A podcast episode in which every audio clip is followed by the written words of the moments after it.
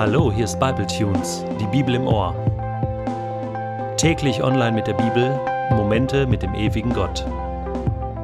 Der heutige Bible Tune steht in Genesis 15, die Verse 1 bis 6 und wird gelesen aus der Hoffnung für alle. Danach redete der Herr zu Abram in einer Vision. Hab keine Angst, Abram, ich selbst beschütze dich, ich werde dich auch reich belohnen. Abram aber entgegnete, Ach Herr, mein Gott, was willst du mir denn schon geben? Ich habe keinen Sohn, und ohne einen Nachkommen sind alle Geschenke wertlos. Ein Diener meines Hauses, Eliezer von Damaskus, wird meinen ganzen Besitz erben.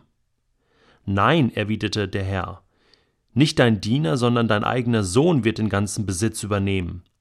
Er führte Abram aus dem Zelt nach draußen und sagte zu ihm Schau dir den Himmel an und versuche die Sterne zu zählen. Genauso werden deine Nachkommen sein, unzählbar. Abraham nahm dieses Versprechen ernst. Er setzte sein ganzes Vertrauen auf den Herrn, und so fand er Gottes Anerkennung. Das sind die Geschichten, die ich so gerne mag in der Bibel. Geschichten über Gott und Mensch und wie die beiden miteinander in Beziehung leben. Und hier auch die Geschichte zwischen Gott und Abraham, eine ganz ehrliche Geschichte. Wenn ich nur Vers 6 lesen würde, Abraham glaubte Gott, er nahm Gottes Versprechen ernst, er setzte sein ganzes Vertrauen auf Gott und so fand er Gottes Anerkennung, dann würde mir das etwas Mühe machen, weil ich so denke, Abraham ist einfach das unerreichte, perfekte Glaubensvorbild. Der hat nie gezweifelt. Dabei, wenn wir genau lesen, ist dieser Vers 6 eben das Produkt eines Dialogs, der vorher stattgefunden hat, eines hin und Hers zwischen Abraham und Gott. Glaube ist das Produkt von dem, dass Gott mich ernst nimmt und ich nehme Gott ernst.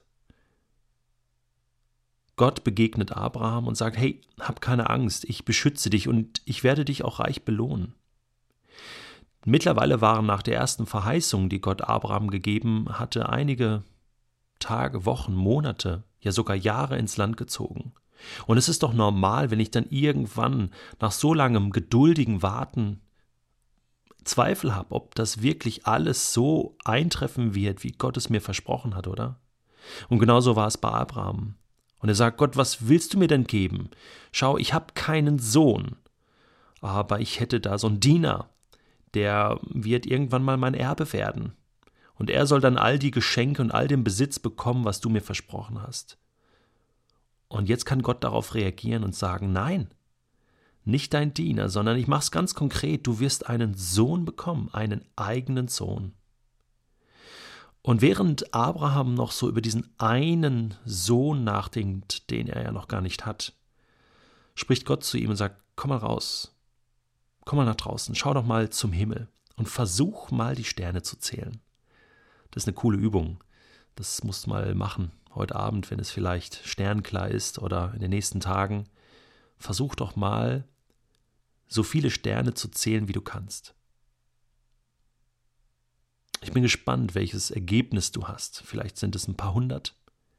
Ich habe gelesen, mit bloßem Auge kann man, wenn man alle Sterne erfassen kann bei, bei einer guten Sicht, drei bis sechstausend Sterne zählen. Fürs menschliche Auge nicht fassbar. Fürs menschliche Auge fast unzählbar. Die kann man sich gar nicht alle merken, diese kleinen Punkte. Und Gott will dem Abraham zeigen, du, ich, ich habe sowas Großes mit dir vor, so etwas Unzählbares, Unfassbares. Das ist das, was ich dir schenken will. Nicht nur dieser eine Sohn, sondern ein ganzes Volk. Eine Riesenmenge an Nachkommen soll da entstehen. Abraham soll gesegnet werden von Gott. Und jetzt, jetzt, nachdem er das gesehen hat, nachdem er die Größe Gottes wieder neu gesehen hat, jetzt vertraut er wieder neu. Jetzt ist der Zweifel, der da so langsam in ihm hochkam, wieder ausgelöscht.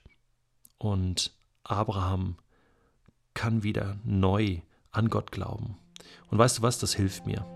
Das hilft mir heute, denn ich habe auch so ein paar Dinge in meinem Leben, wo ich manchmal so meine Zweifel habe, ob Gott das wirklich ernst gemeint hat.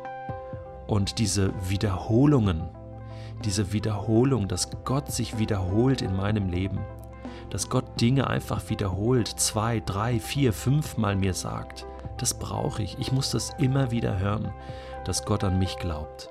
Dann kann ich auch an ihn glauben.